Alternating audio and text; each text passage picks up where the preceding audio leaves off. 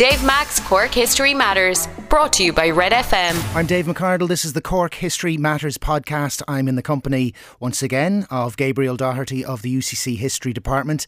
Gabriel, in episode one, we sketched out the story of Tomás MacCurtain on the day of the 100th anniversary of his assassination by the RIC, one of the key episodes of a dramatic year in Ireland's history, 1920. We return to that particular point where the inquest comes into play for Tomás MacCurtain. We covered this territory too in episode one, but you have subsequently been reading more on this and you see this as something that it was arguably the first thing that caught the world's attention, re what was happening in Ireland. Up until this point, there had been events bubbling away under the surface, as it were, in Ireland. In particular, uh, the IRA was was arming itself. Uh, usually, relatively small scale operations like uh, attacks on uh, houses, civilian houses, where they believed that weapons were being stored, or or simply purchasing them off off soldiers. Small scale operations. Uh, in early 1920, then they started ramping up their their attack on the RIC.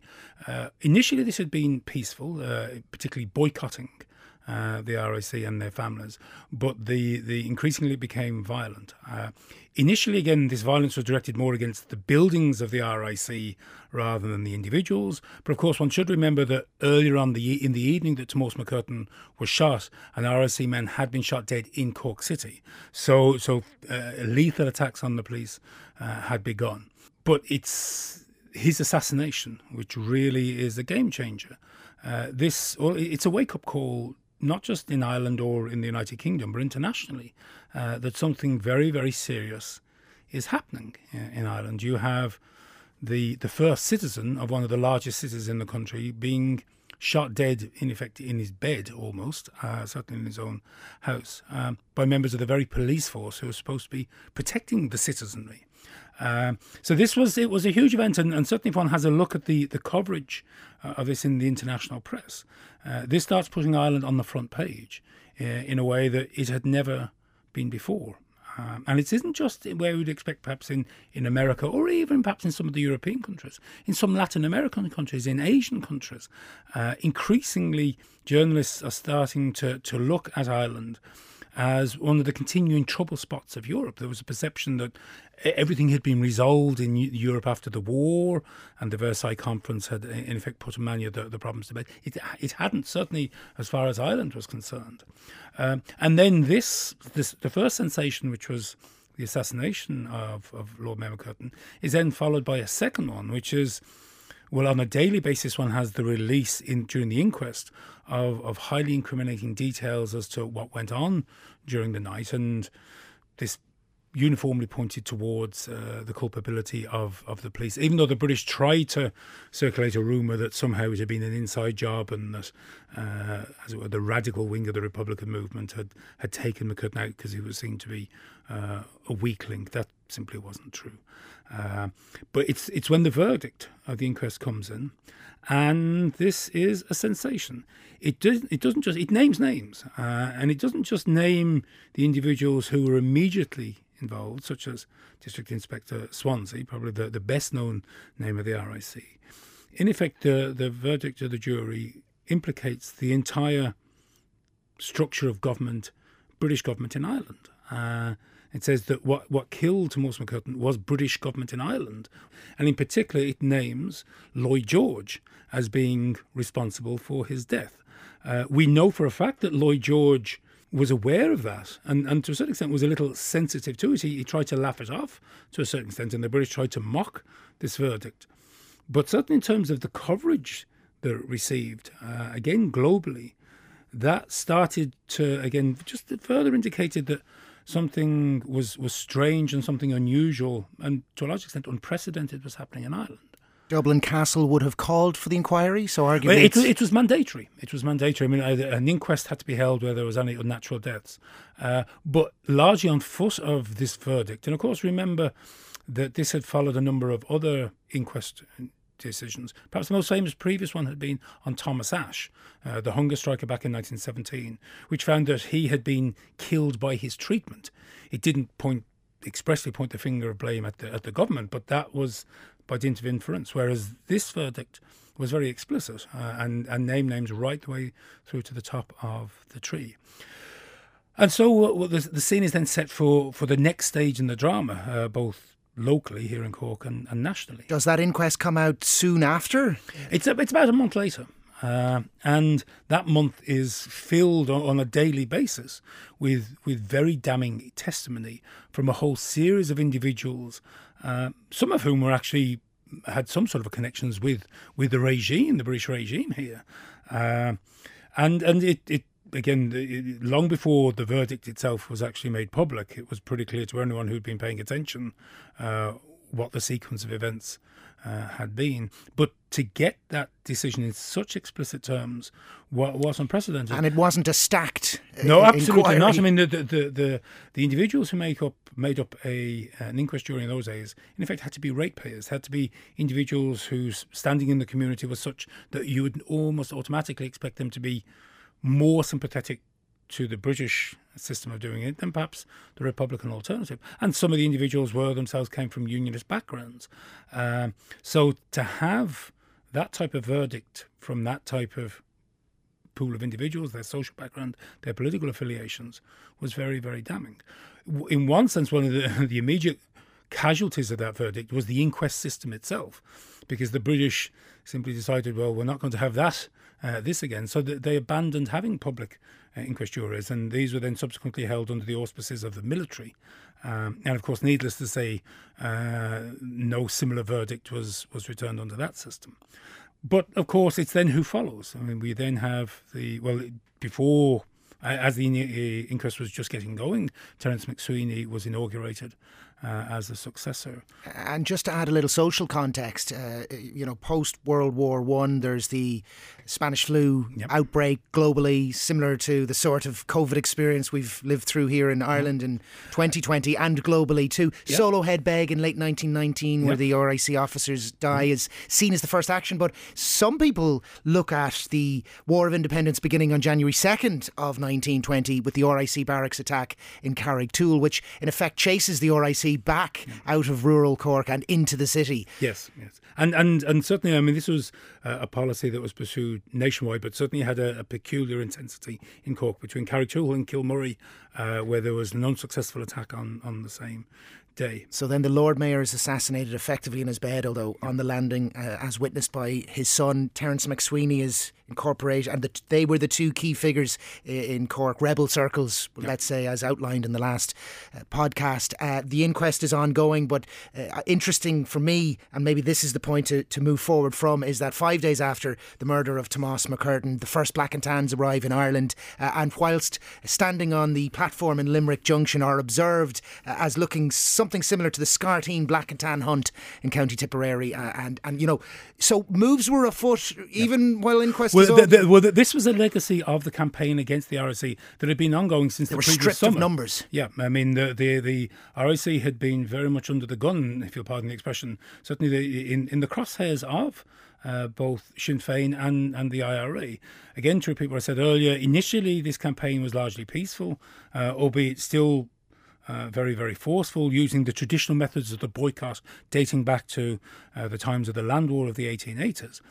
And when this method hadn't proved as successful as perhaps some of the the more radical thinkers within the Republicans had, had wished, then the, the, the game is upped. Uh, you start having attacks on the barracks, and then you start having uh, attacks, lethal attacks on the police themselves. As you mentioned, these lethal attacks had begun already in, in 1919, most famously in Soloheadbeg, but as part of a consistent, coordinated pattern, it really is 1920 uh, when things really start hotting up. Um, and due to the defections in the RIC. And, this, and, and so what happens is that there is a, a collapse in morale uh, of the RIC. There is a number of causes. The first is simply the, the pressure that they're under, that they cannot leave their barracks without fear of attack.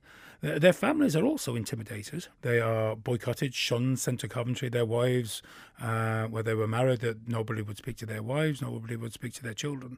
Uh, and it became for a job that had the reputation of being sort of a, a good, steady job, uh, one with a relatively high wage, uh, one where I had a, a, high social standing in the community, you instantly become uh, a pariah. And it became very, very difficult for many members of the RIC to to stay with that. You also then had other pressures on the RIC. One of the problems that the, the government had was that it was tempting to make concessions, for example, to hunger strikers.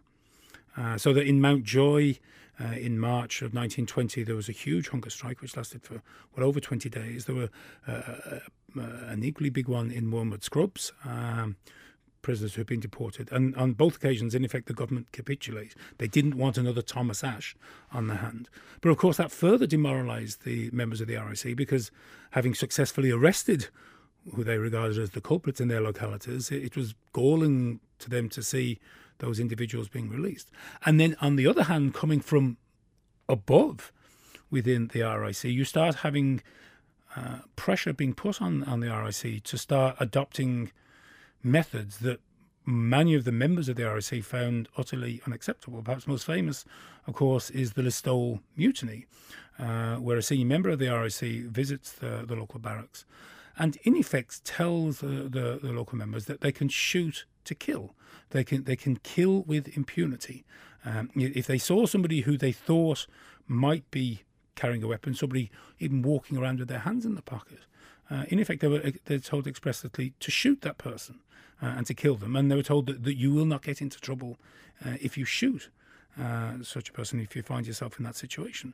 And of course, many members of the RIC were horrified at, at that suggestion. I mean, as far as they were concerned, they weren't murderers; they were upholders of law and order, and that precluded that type of action.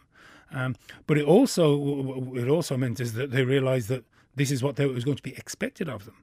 On that particular occasion, of course, uh, the RIC mutiny and, and in effect tell the, the officer who is, is English to get out of there uh, very quickly, or he might find himself in a rather tricky situation. So the, the pressure is on the RIC coming both from the Republican side and also from from above. Uh, and many of the members of the RIC simply found this uh, pressure unbearable. About half the members of the RIC uh, resign during the course of 1920 through to 1921. Um, of course, the fact that they had being driven out of their barracks meant that, in one sense, less numbers are, are needed. But of course, that merely served uh, to prove the point of how dominant uh, the IRA was across pretty well, certainly most of rural Cork, uh, outside the outside the towns. So it was it was a very difficult situation. Of course, then the British had to find some way to find the numbers that, that would be able to, to man even the, the reduced staffing that they had. So this is where the Black and Tans came in. I mean, the Black and Tans were largely ex-soldiers. They were encouraged to adopt, as it were, the same militaristic outlook on, on, on their deployment in Ireland as they had during their service in France or in Gallipoli or in Mesopotamia uh, or elsewhere. Uh, they weren't given any meaningful training in terms of the law of Ireland or how to apply the law. It was very clear that they were there as a garrison, uh, in effect, as a, as, a, as a de facto military garrison. And then, secondly, this wasn't sufficient for the British because, of course, the Black and Tans, as the RIC had been, had been largely static. They, they could cycle around and, and so on and so forth, but they weren't a strike force. So it's in this context that the British start now recruiting a new and even more troublesome force, the auxiliary division uh, of the RIC which are ex officers, which are uh, paid uh, an exorbitant rate of one pound a day, uh, famously. And the the real distinctive feature of the, of the auxiliaries was that they were intended to take the fight to the IRA, not just to sit there in their barracks or, or to be attacked while on patrol, but to do to the IRA what the IRA had been doing to the RIC, to ambush them, to hunt them down. Um, and they are deployed later on in the summer and the scene is set for a very, very rapid escalation. Uh, and the, in terms of the numbers of incidents and a deterioration in terms of conduct. At the same time, civil disobedience is growing with Dublin dock workers refusing to handle British war material, yes. joined by railway. Yes. It's such a it's a heady brew. I mean, oh. it's. I mean, every every element uh, is joining in. Remember, even things like the the suffragettes. Many of the suffragettes who had been active in, in the movement, many of them, uh, certainly those of a nationalist inclination, start joining in. Cumann mBan are, are exceptionally active in in a number of fields. In many respects, they, lead many of the demonstrations. For example, outside jails, precisely because they realised that the British couldn't be seen to be, uh, for example, battening them uh, away in the way that perhaps they wouldn't have shown such compunction when dealing with with men. Um, so I mean, and as you say, the the the trade union movement, even though there's there's a certain split within the trade union movement, because of course you do have unionist members of the trade union movement, particularly in industrial Belfast, uh, many of those coming from a Protestant background. And so there was an element within the trade union movement that wasn't sympathetic to the Republican campaign. But by and large, certainly within, for example, the, the Transport and General Workers Union, Larkin's old union, uh, that there was there was sympathy. Um, and this even spreads further afield to India. Yes, absolutely. Uh, much the same way as we discussed the mutiny within the RIC uh, in in Ireland, you start having the dread prospect uh, of the the Irish contagion infecting other parts of of the empire. Remember, of course, that India was itself already uh, in turmoil. You'd had the horrific Amritsar massacre in in 1919 when hundreds and hundreds uh, of Indians had simply been shot dead in the most appalling massacre you can possibly imagine. Uh, interestingly, one should remember that the uh, the general who gave the order to fire uh, was educated in Midleton College, uh, and the Governor General uh, of India at the time, General uh, Sir, Sir, Michael Dwyer, was a Tipperary Catholic. Um, so there were there were, as it were, the Irish on the other side uh, uh as well. But certainly in terms of the impact that Ireland had on the empire, uh, India is the is the, the best example. Um, you do have soldiers within the Connaught Rangers who, in protest at what they see as as the excesses inflicted, particularly by the Black and Tans and the auxiliaries, but also to a certain extent by some of the things that the army itself had been doing. Um, and you do have a number of, of those individuals who, who fact, are killed, uh, executed. Uh, but it's not just there. It, you also have, as it were, the example of Republicans taking on the British, on the British in British back door, uh, on their doorstep, I should say. Uh, and for the Indian point of view, the fact that they were so distant, uh, A, it means that the British are occupied. Uh, the British had to withdraw troops from India in order to hold them in reserve for Ireland. And B, it also served an example that you, you could take the British on. They weren't invincible. But you also have methods. Uh, again, I suppose here we come back to Cork and Terence MacSwiney's hunger strike. He absolutely had an influence upon Mahatma Gandhi in terms of his use of the hunger strike, uh, as it were a non-violent form of protest. Uh, Terence MacSwiney had been influenced by Thomas Ashe. oh, yeah, of course, actions. yes. I mean, and, and, and uh, there had been this report. The, the thing is about MacSwiney is that he was the first one to die, as it were, of hunger. Ashe had died of as a result of being force fed uh, after a relatively few days on hunger strike, whereas MacSwiney lasts over 70 days uh, and is, is brutal. Uh, and it, that really, it doesn't just make the, the headline news internationally for on one day or two days. This is week upon week upon week. I'm, I'm studying this just at the moment. If you have a look at the leading American newspaper, something like the New York Times, he the, the MacSwiney hunger strike is basically on that, that front page pretty well every day. Well, maybe maybe two out of three days during the entire duration of the hunger strike. Now, that's the leading newspaper, as it were, in America, is having this story. It is the global news story uh, of autumn 1920, it, outdoing even things like, let's say, the Russian invasion of Poland uh, and the fear that Bolshevism was about to spread over his, uh, Western Europe. Uh, even that had to play second fiddle to uh, to MacSwiney. It's also important to remember, of course, that the hunger strike itself affected America directly. There were a number of strikes in America uh, where initially Irish longshoremen and, and, dock workers refused to handle British goods, uh, and, and, and not just goods, but refused to allow ships to dock, uh, even liners.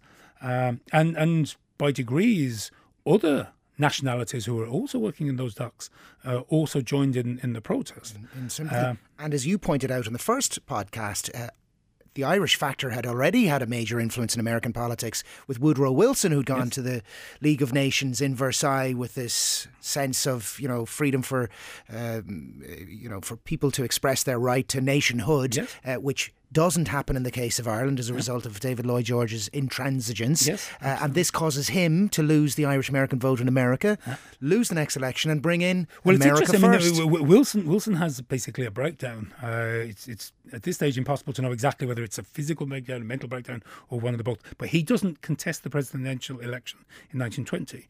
But you do have a presidential election in 1920, uh, and the Irish question is part of that. Uh, the Irish do try to get uh, commitments from both parties, Harding and Cox to make a commitment towards Irish self government. Both refused to do so, but certainly in terms of the timing of the MacSwiney hunger strike, which is in the autumn of 1920, only a couple of months before the vote itself is taken. Uh, this this adds to to the, the dynamic mix and the very fluid mix in way in which the Irish question was impacting upon American politics. Remember, of course, you still had you also have De Valera there, uh, who'd been there for since really 19 midway through 1919. Uh, he's starting to have extreme problems, however, at this point in terms of uh, running into conflict with, with some senior figures within Irish America.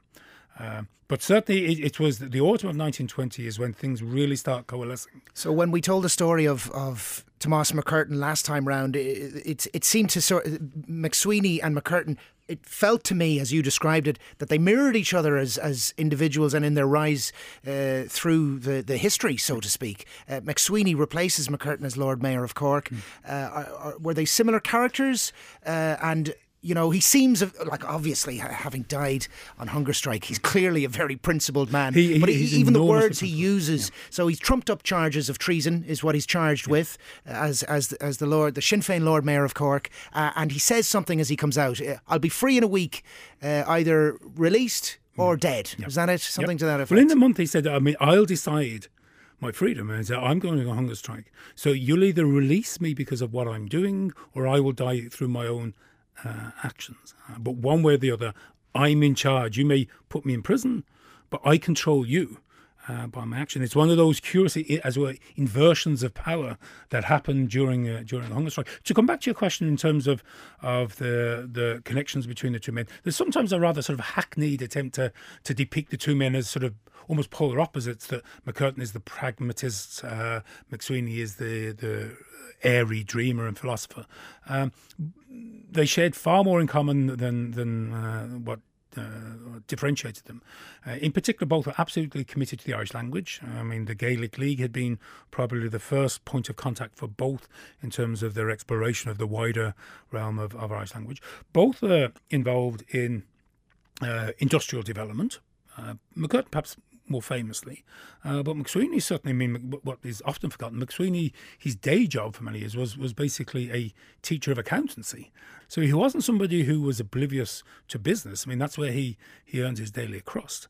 Um, both, of course, were very heavily involved in the Irish Volunteers once it started. Both were traumatized by what had happened or not happened uh, in 1916. So, in terms of, of their outlook, there was differences. Perhaps it's probably fair to say that MacSwiney was was was more involved in uh, the arts. I mean, he was he was a poet, uh, he was a, a, dramatist, very heavily involved in the the art scene here in Cork. Uh, I think slightly wry grin on my face here. It's partly, I think, because he was single at the time uh, and he didn't have the family commitments that Thomas MacCurtain mm. uh, may have done. So, uh, but they were the one, the one and one and two in Cork. Yes, absolutely. In terms of, absolutely. Uh, uh, but one, one and two both on the political side within yes. Sinn Féin, and one and two on the military side mm. within within the Irish. What, did he spend time in Frongoch as well? He, well, I, I just have to check now whether mm. it's in in Frongoch, but he spends as as a, a, large number of them do, including Thomas uh, MacCurtain, a number of times in a variety of different jails and prison camps between basically 1916 and 1919. They see the insides of many convict uh, prisons as well as prison camps. So MacSwiney was he he wrote uh, a number of columns in newspapers. He actually founded his own newspaper, Fianna Fáil, uh, in in Cork in the autumn of 1914, and it's an extremely interesting read uh, in terms of his commentary on what was happening uh, at the outbreak of the war, the action of John Redmond in supporting the war, uh, and so on and so forth. Eventually, the, the paper is suppressed. Uh, he'd had to sell his entire library to finance the newspaper, and this is somebody who who valued books uh, almost more than life itself. So it's an indication of just how committed he was. about ten years before, he'd written for the the, the extreme Republican newspaper Irish Freedom, uh, and he wrote a, a series of columns uh, which you know, were eventually published after his death as Principles of Freedom. Uh, and they make for a fascinating reading. They really do. Um, many of he, he was a great wordsmith. I mean, he really thought hard about how to craft sentences and, and how to develop his argument. Um, one thing's for absolutely certain: if the British had read even a small part of that, of those columns of that book, and they, they had because these these columns were being monitored by the police they would have known that he wasn't somebody who was ever going to back down. I mean, he, he absolutely made a point 10 years before the hunger strike, saying that there will come a time when, as it were, the individual is going to be tested. And that individual must spend his time between now and then preparing. Uh, and that's ultimately what he does. So MacSwiney does not go on that hunger strike uh, believing he was going to be released. I think he genuinely believed uh, that, that it might necessarily, it might take his life. And he was prepared to do that even before he, he started the strike.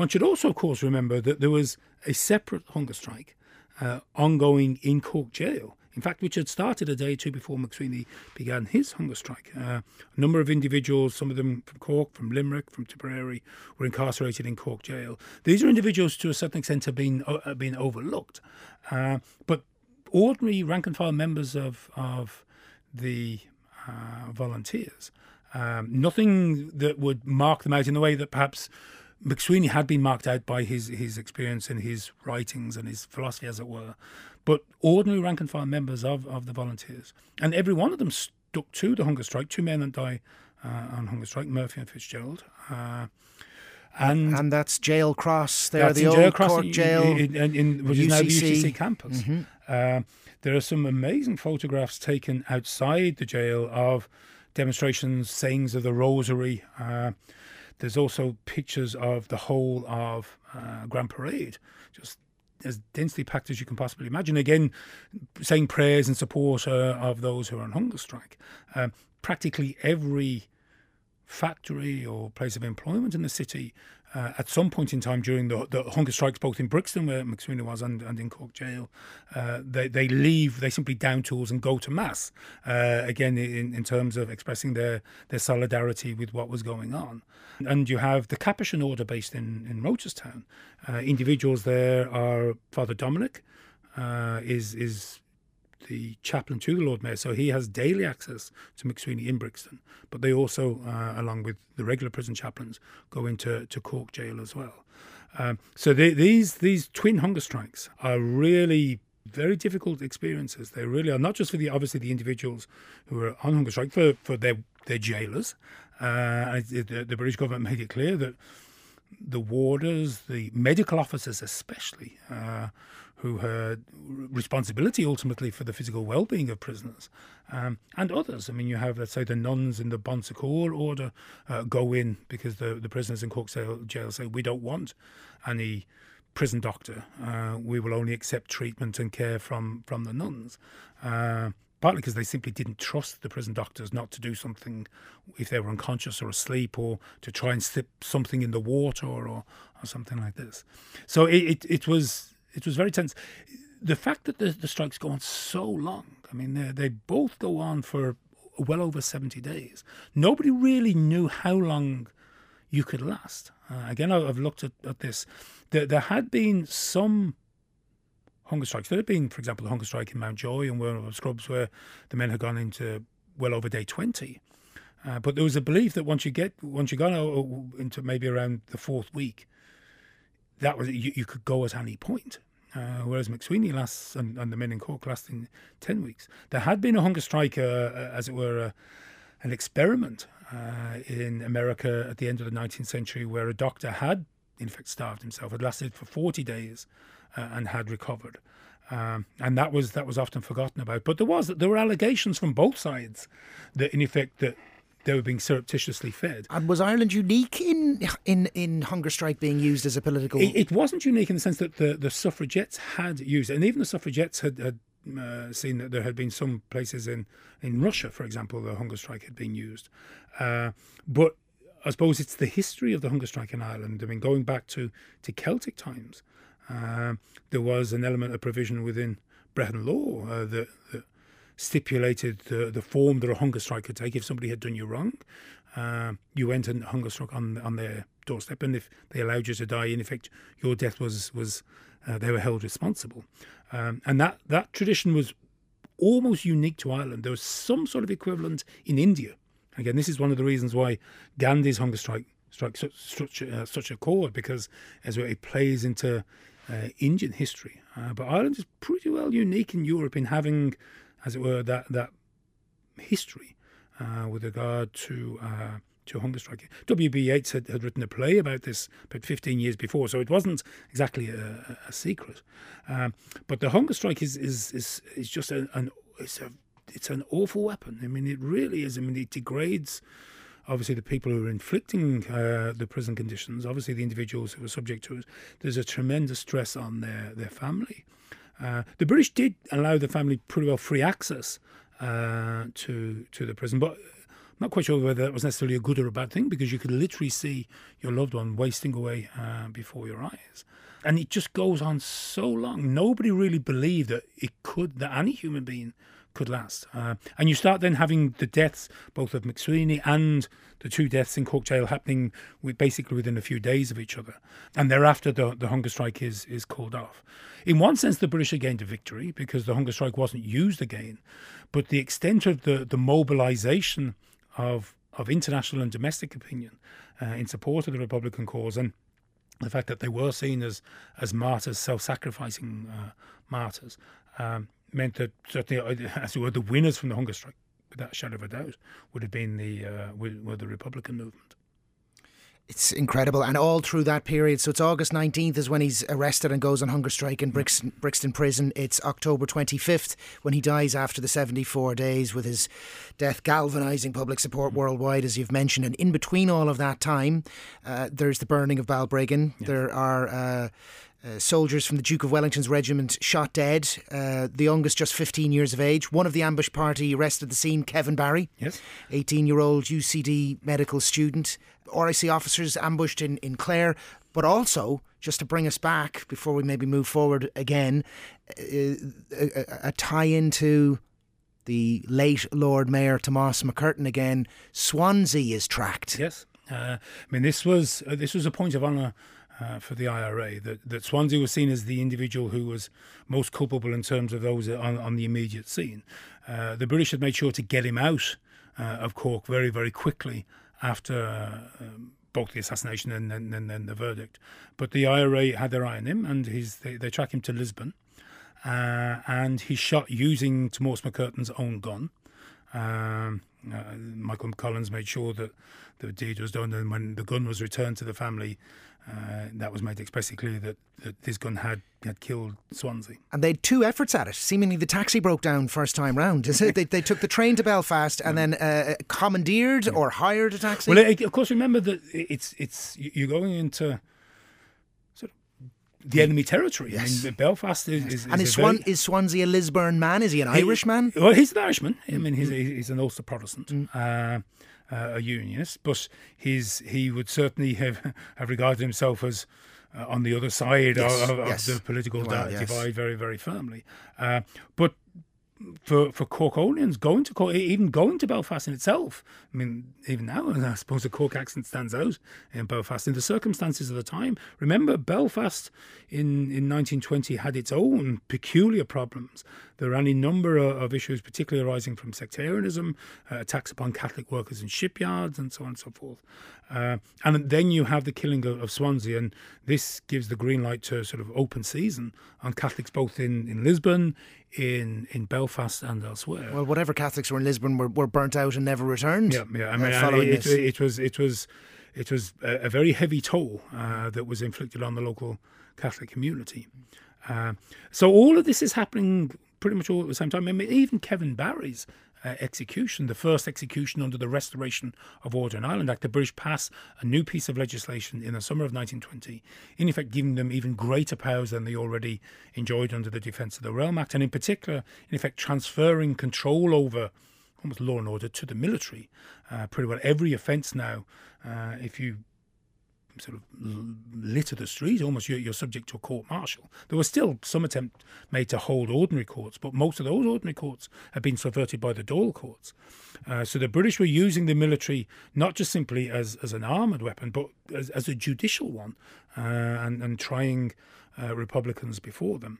Um, so that those those court martials uh, had the power to inflict the death penalty, and Kevin Barry is the first uh, is the first casualty. But even there, his death is slightly overshadowed by the fact that it happens on the same day as MacSwiney's funeral. So it just gives you an indication of just how incident packed uh, things are. Of course, what MacSwiney's funeral itself was controversial because the body sh- was planned to have been returned to to Dublin, and the British in effect hijacked the boat. Uh, saying no, it's not. Go- we're not going to have another O'Donovan Rossa funeral. We're not going to have another Thomas Ashe funeral. Uh, we're going to dictate the terms by which this funeral takes place. So the body is then shipped to Cork, and you have this very unedifying scene where, in effect, the British land the body, and the body is left on the docks uh, because the family said we are not going to we're not going to play ball. Uh, we you are disgracing yourself. You are interfering with, uh, in effect, a religious ceremony. The British said this was a political ceremony. So you have the, this sort of appalling thing where the, the, the casket, in effect, is left uh, on the on the quayside. Uh, for a short period of time in Cobh, presumably. No, this is actually in town. Uh, the body, the, the, British land the body. The, the, the ship pulls into Cobh. Then there's a small little tender that brings the ship and lands it on uh, the quayside. And where had the family wanted it brought back to Dublin for a full for a full scale funeral? Uh, and in fact, what happens is that in Dublin, a, a, in fact, a mock funeral takes place. A huge turnout takes place, and there isn't even a body there. And and this is, is again, it's very much modelled on the O'Donovan Rossa and, and Thomas Ashe funerals. Uh, and then the British, in when the body itself is finally uh, returned to the, the North Cathedral, the British, in effect, dictate to say there's only going to be a certain number of people can follow the cortege. We're not going to have an open display of weapons by the volunteers, as had as had happened, for example, in O'Donovan Rossa and, and Ashe's funeral. Um, and they were determined to make sure that the lesson of who was in charge, uh, which, as far as they were concerned, had been demonstrated by the fact that they allowed MacSwiney to die on hunger strike, uh, was was copper fastened with the display of force during the funeral itself. Well, I mean, the the story of both podcasts, the idea of who's in charge. I mean, the whole thing is just such a steaming mess. Yeah. Uh, I watched recently the Michael Portillo show where he looks at this whole period through the eyes of the British papers, and, and there's there's talk of all sorts of new characters being brought into Dublin Castle and mm-hmm. realizing just uh, what a mess the place is yeah. and how inefficiently the whole thing is being run. The, the, you could not have devised a more inefficient uh, and, and, unfit for purpose structure of government than, than Dublin Castle had. I mean, you had the Viceroy, the Lord Lieutenant, who uh, Lord French, who was was very much old school in terms of showing them hard steel. In theory, he he was brought in as, as a generalissimo when he was first appointed. You have a chief secretary who, in theory, is the political cabinet member who's responsible, but he has to be in London uh, to answer questions in Parliament, so he can't be in Dublin to experience what is happening day to day. You have a whole series of civil servants, uh, many of whom are plotting and have their own agendas uh, as going on. You have several different. You have the the Black and Tans, which in effect are a law unto themselves, the RIC, the Dublin Metropolitan Police. You have the Ulster Special Constabulary, the British in effect militarise, uh, put into a uniform the old Ulster Volunteer Force and call them the Ulster Special Constabularies. You have the British Army.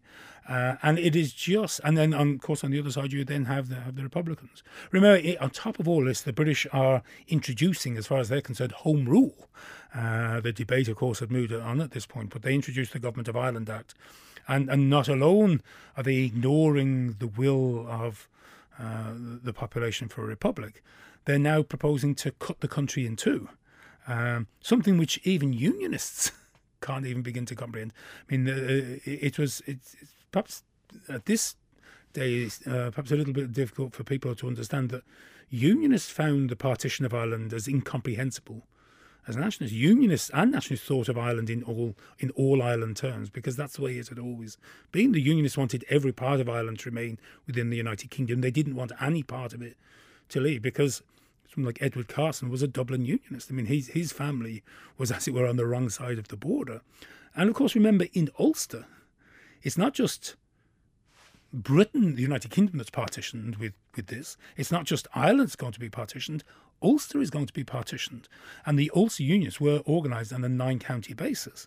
So those people who are, as it were, on the six county side had a bit of explaining to do to uh, the unionists in, in yes. Cavan, Monaghan, and Donegal why it was that, in effect, they were accepting, with bad grace, but accepting a proposal that put them cast them into outer darkness and put them under the control of a, of a Dublin Parliament, which was far worse than would have been the case had they come under an all Ireland parliament, because at least then you would have had the strong Ulster Unionist contingent mm. represented. Yes. So yes. it was the worst of all possible worlds for the the Southern Unionist community, for those in the the, the three remaining Ulster counties, those in Dublin, and of course those in Cork, the strong Unionist community uh, in Cork. Uh, they were they viewed what the government was being do, as doing as an utter betrayal uh, of well, what they had fought for during the First World War. They had said, "We have served king and country. We have fought and died in our in our thousands, and we we deserve to have our loyalty recognised by Ireland being retained within the United Kingdom. Yeah, so, so it's a mess. Oh, it's a mess because it's it's you know it's I, certainly I am aware of Irish nationalists in the north feeling abandoned by their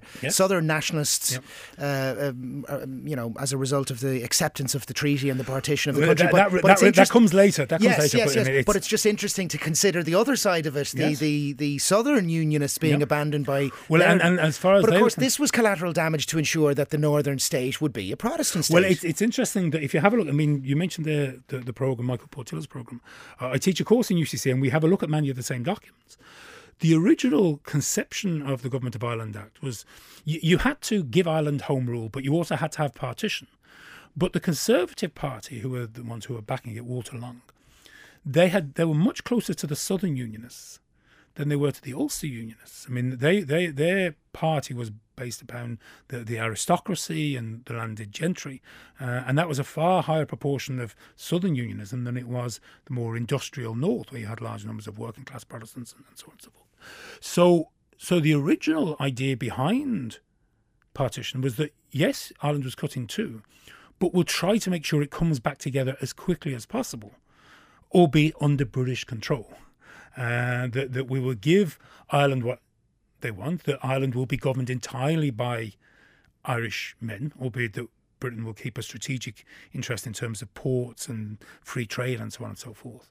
Um, but we'll, we'll try and make sure that this border, which we've just introduced, is got rid of as quickly as we possibly can. I mean, you're shaking your head, and that's that's exactly. It's, it's very very confusing. The thought that the British, in, in, the very act of introducing partition, many of those who were doing that did it in such a way as they genuinely believed that it would lead to a swift reunification. Uh, so and, and it's also it's let's, also let's settle that little corner well, it's and, and we'll we'll work on the well, rest. Part, part, of the idea was that you would have then a nine county partition, uh, and and the idea is that if you had a nine county partition, reunification was much more likely to be swift than if you had the six county partition. It's then only when that decision is taken to take a six county partition route that's when, in effect, partition becomes pretty well entrenched and, and and hard to get out of. Yeah, exactly. Very, very difficult. A, noose uh, around the neck, so to speak.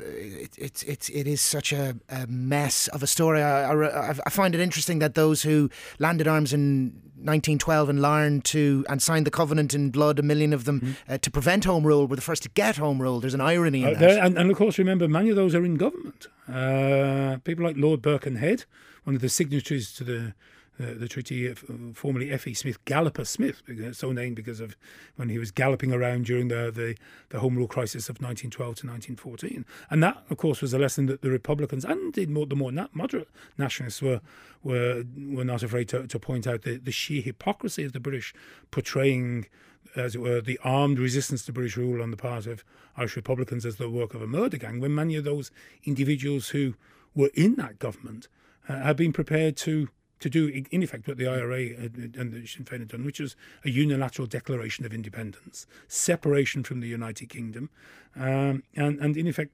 potentially sort of allying with Britain's enemies. Uh, so the sheer hypocrisy uh, of of the actions of people like Walter Long and, and Lord Birkenhead in particular. Well, it's also ironic that in showing their loyalty, yes, yes, of course, they, they, they, were well, this, this utterly you, disloyal. Yes, absolutely, and this is where you start to really get into. If you, if you start following it too far down that rabbit hole, mm. uh, you, you, well, I suppose it's semantics. Out. They would say what was being uh, foisted upon them yeah, yeah. was not about uh, a loyalty to the union, but a, but a disloyalty to it, mm. and then so they were. God, Yeah, it, it's it's it's uh, very twisted. Yeah. Uh, the whole story, um, uh, and all the, through this time. Uh, you know, activities are happening uh, uh, across the country. Um, there's there's a whole head of steam building and and a you know, reaches various climaxes through 1920. Uh, what's happening down in the likes of West Cork? Well, what what happen, happens in West Cork and elsewhere is that reprisals now become sort of a, a huge part of the story. Uh, the British, in effect, had said, "Well, we've been sitting ducks for for so long. Uh, we're now going to start. Anytime we're hit, we're going to strike back." Uh, you mentioned Balbriggan. There are many other instances. Trim. Um, in in in Meath, uh, Knockcroghery in Roscommon, and and across many of the, the, places, for example, in West Cork, where an IRA attack was launched, the the classic reprisal was burning down the local creamery, uh, a, which of course crippled the local economy. Uh, and utterly stupid because it, it, was much more likely to drive people into the, into the arms of the IRA than to separate them because, in effect, the, the, the, deed has already been done and you're going to be punished whether you're supporting the IRA or not. And, and a number of people just simply are driven into the hands of the IRA by that reprisal policy. Now, uh, in, in, fact, this is illegal. I mean, the, the, I think the point to note is that these reprisals were illegal. There was, the army and the police had no right, in effect, to start punishing anybody, uh, even even wrongdoers, be outside the, the normal channels of law and order. But so extreme had the position become by late 1920 that the British not alone recognise reprisals, but actually said we're going to have official reprisals. Because part of the problem the British faced is that their, their forces were becoming ill disciplined. They were simply ignoring their officers and, and taking their weapons out and, and doing what they, they wanted. And from the point of view of military discipline, the one thing the British feared was that breakdown of, of the hierarchical control within the army. So the British inaugurate this official policy of reprisals to give some semblance of control where the officers can tell their men, yes, you're under attack now, but we are, we are under our direction, with our control, with government sanction, you will be going out and, and wreaking your revenge because the song, you know, "Come out, ye black and tans, come out and fight me like a man," refers to the the you know the flying squads. The early, it seems their tactic was to to land up in early morning under the cover of darkness, mm-hmm. uh, turn places over, take people away. Well, I mean, that, that was they were the regular searchers, as it were, and and but you, you beyond that, you had just the you did have a, I mean, for example, Michael Collins's house. If you've ever been down there in West Cork, in, in just outside Clonakilty, that house was burnt down. I mean, they, they once they knew who the Republicans were, uh, a pretty standard policy was simply to burn that house down. Uh, Michael Collins's house actually was was one of the newer houses. They just moved into a relatively recently a two story house, um, and that's burnt down. And in fact, the family has to move back into, to, in fact, the cowshed. It's sort of a little bit similar, I suppose, to the to the scene which you see in the uh, the wind that shakes the barley.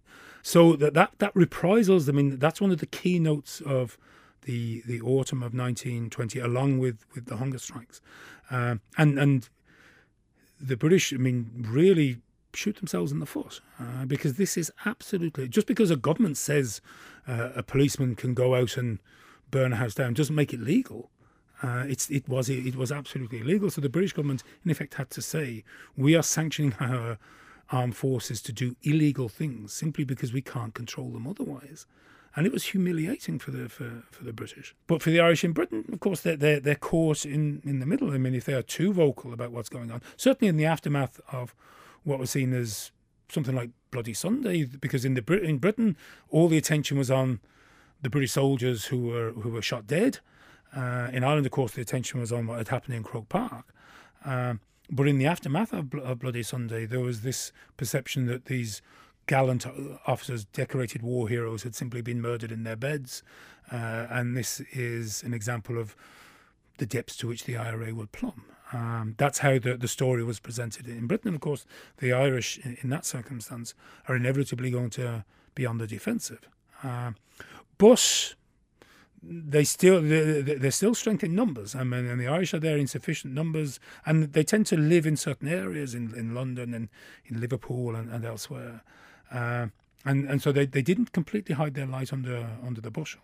Mm. There was there was a very prominent organisation, the Irish Self Determination League. Uh, Art O'Brien was the the president of it. A new biography has just appeared, and he he certainly did make uh, his presence and the organisation's presence felt. They, they were very active in terms of producing copy for newspapers, uh, giving the, the presentation of events, as it were, from an Irish perspective. A tumultuous year, There yeah. is no question. We mentioned the soldiers, of the 1st Battalion of the Connacht Rangers based in India, mutinying over conditions. 61 arrested, 14 sentenced to death, one executed. That man executed was Private James Daly. Uh, firing squad took him out, the last British soldier to be executed for sedition, uh, as being one of the leaders of the Connacht Rangers who mutinied over mm. what was happening in Ireland. That was November 2nd.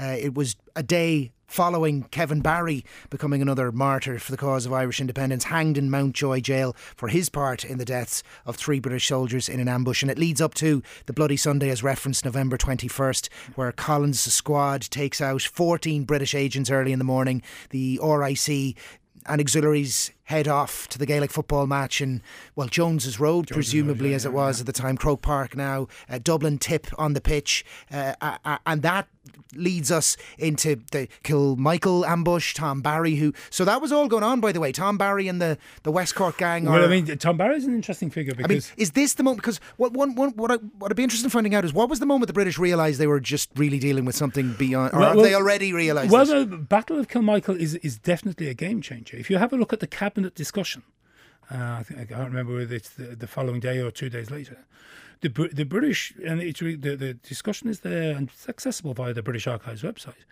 and in effect they're saying this is of a different character to anything that's gone before. This is much more a straightforward military fight, and the IRA got the best of us. I mean these these are individuals, the the flying column or the the auxiliary company that had been wiped out, uh, were, were troops who were many years' experience collectively, sort of probably decades of experience uh, in fighting, and they're just simply wiped out. So the British do recognise this as being, in effect, initiating a, an entirely new phase. So, so the, the, British response is to declare martial law. In effect, they're saying if, if this is going to be war, then we're going to allow the army, in effect, to take over everything to, to, to that, that it's now civil government is suspended, which hadn't worked out for them so well post rising 1916. Had, uh, hadn't hadn't although because it was it was martial law that that that sentenced. It was martial law, and they, they heard, but I suppose the British would have said, well, at least they hadn't had another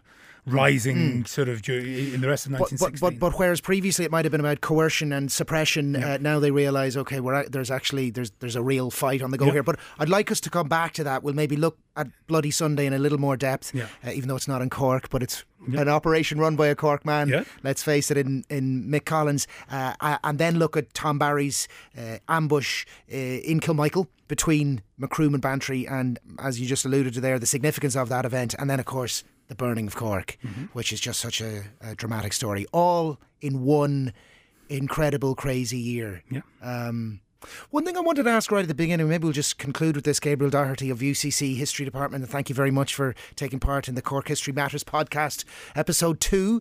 The RIC decimated by, uh, well, maybe not desertion, but re- resignation as yes. a result of what's happening. Are some of the people resigning? Well, first of all, I'm sure they shared some of the sympathies uh, for, for you know, na- for asserting national rights uh, and desires, but would there have been any sense of, you know, you know, smelling what was coming. Uh, would anyone have known that we were six months away? You know, not. I mean, it, it was I mean, nobody could really have known. I mean, it was very difficult to know what was going to happen the following morning. Yeah. So to try and project further down the line, let me again I repeat the fact that the British had introduced this act, as far as the British were concerned, that act was this the, that they were introducing home rule and they weren't going to go any further. We know now, of course, that they went significantly further a, a few months later. But up until the very last minute, just before the truce, the British were saying that's it. I mean, we are we are dealing with a murder gang. We are dealing with criminals. We don't negotiate with criminals. You simply arrest them or kill them if, if, if needs be, but you don't negotiate with them. The British do a, a 180 degree U-turn uh, over the space of a weekend, which produ- produces the the truce and, and then the negotiations. But nobody nobody could know. Nobody could know exactly where things were, were going to go. Uh, one point, of course, remember is that you did have intelligence being passed to the IRA by some sympathetic elements within the RIC. Most famously, of course, Michael Collins himself recruits a number of figures uh, in in Dublin. Uh, remember, you also have a number, uh, some intelligence coming from what is now Collins Barracks, which was then Victoria Barracks. Uh, O'Donoghue, who was the intelligence officer for the 1st Cork Brigade, which area covered the, the city, his future wife was employed as a, as a typist in in the barracks, and she was slipping out uh, the latest signals and missives. Uh, basically, I think through her underwear uh, was was um, the IRA were in possession of many of those messages before the the intended recipients uh, had actually received them. So so the and of course remember that it went the other way. I mean, one of the most controversial aspects of the War of Independence, this happens perhaps more in very late 1920, early 1921, is the perception or the fear within the IRA that intelligence is now starting to go to the British, that you do have informers, and you're now to ha- have a star, really rapid increase in the number of people being shot uh, and disappeared. Um, uh, that's again, that's more 19 late 20 early 1921, but it is a very, very controversial period. And, and certainly of, of the entire country, it was the Cork number one brigade area where the most intense search for uh, uh, informers is ongoing, where the, the highest number of alleged informers uh, are, are shot. Okay, you know what? We'll, we'll finish with with MacSwiney because yep. this this podcast episode was about getting to the heart of that story. Uh, the story of his body being left in the casket and, and, and deliberately left there saying that, you know, we're not going to play ball with how you're, you've decided this is going to go. Although they do get to make the calls around the funeral as such. So it's very different to how MacCurtain's funeral had been. Yes. Uh, but up to the North Cathedral, the casket goes, yes. only a limited number of people allowed. Yeah. Uh, brought I mean, and, and, the British, are basically in, in the cathedral, they're making sure there's no demonstrations. They, they follow the cortege all the way out to, to St. Finbarr's. Um, there'll, there'll be no military aspect to this, although no. there is later. There is when after the, the departure, then you do have an IRA firing party going in. But I mean, the, the fact that the British, in effect, felt compelled to intervene in a religious ceremony to that extent, uh, as it further accentuated the, as it were, the religious uh, antagonism which was in existence. That they believe they, they said, well, of, co- of, course they're right though. I mean, it isn't just a religious, uh, you know, it, it is political. Oh, it's, so it's their, analysis but, of it, well, it, but they're willing to political. interfere in that in, realm. In, in, and they said that the IRA would never sort of try to interfere with sort of the, the funeral of somebody that they had killed. And yet the British, as far as the Irish were concerned, the British had killed MacSwiney. The British, of course, said he killed himself. Mm-hmm. Um, but then they compound their actions during the hunger strike by their actions uh, during the, the passage of the body back to Ireland, as they almost almost kidnapping the body. I mean, the body is is on a boat which is set for Dublin, and the British, in fact, bought it and saying it's no, it's not. Oh. I mean, we're, we're, we tell you where the body is going, and it comes back to that point about MacSwiney at the very beginning of the hunger strike, saying, "I'll decide." Uh, it, will be in my hands how this thing is going to go. And, and in death, as it were, that same philosophy of refusing to recognise British power um, is is continued. And one of the most effective, well, the first starting point of challenging British power is to, in effect, refuse to acknowledge it. Mm. And, and MacSwiney's whole life is, as well as a tone poem in in that direction. And yet, of course, it's mixed. So so they, they, they do, but but but the British do get to call some ways. No, they do. They, they, they, as it were, it's a display of naked military power. Mm. Uh, that it clearly has no consent of the, the, the Irish people behind it, uh, and and again to a certain extent, uh, echoing some of the, the philosophy of people like Mahatma Gandhi or indeed Martin Luther King. The whole idea behind this this type of approach is to is to reveal the the, the iron fist uh, that's hiding behind the velvet glove. Gabriel Doherty, thank you so much. I look forward to reconvening to talk a little more on Bloody Sunday, the Kilmichael ambush, and the burning of Cork. Yep, thank you. What a year 1920 was. yes, certainly. You've been listening to a Red FM podcast. For more extra content, go to redextra.ie.